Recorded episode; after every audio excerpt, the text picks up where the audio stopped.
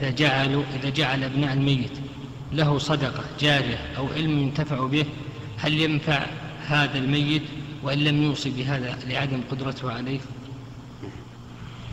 نعم، إذا جعل أولياء الميت صدقة للميت نفعه، فإنه قد ثبت عن النبي صلى الله عليه وسلم أن سعد بن عبادة رضي الله عنه استأذنه أن يجعل مخرافه في المدينة، يعني نخله الذي يخرف صدقة لأمه، فأذن له.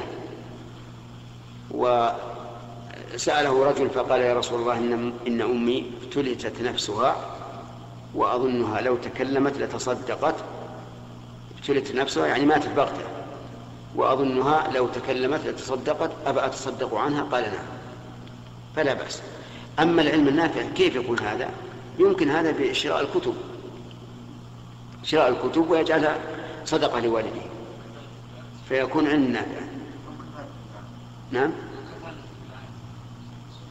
لا، هذه فيها نظر، لأن هذه ما تستمر. نعم.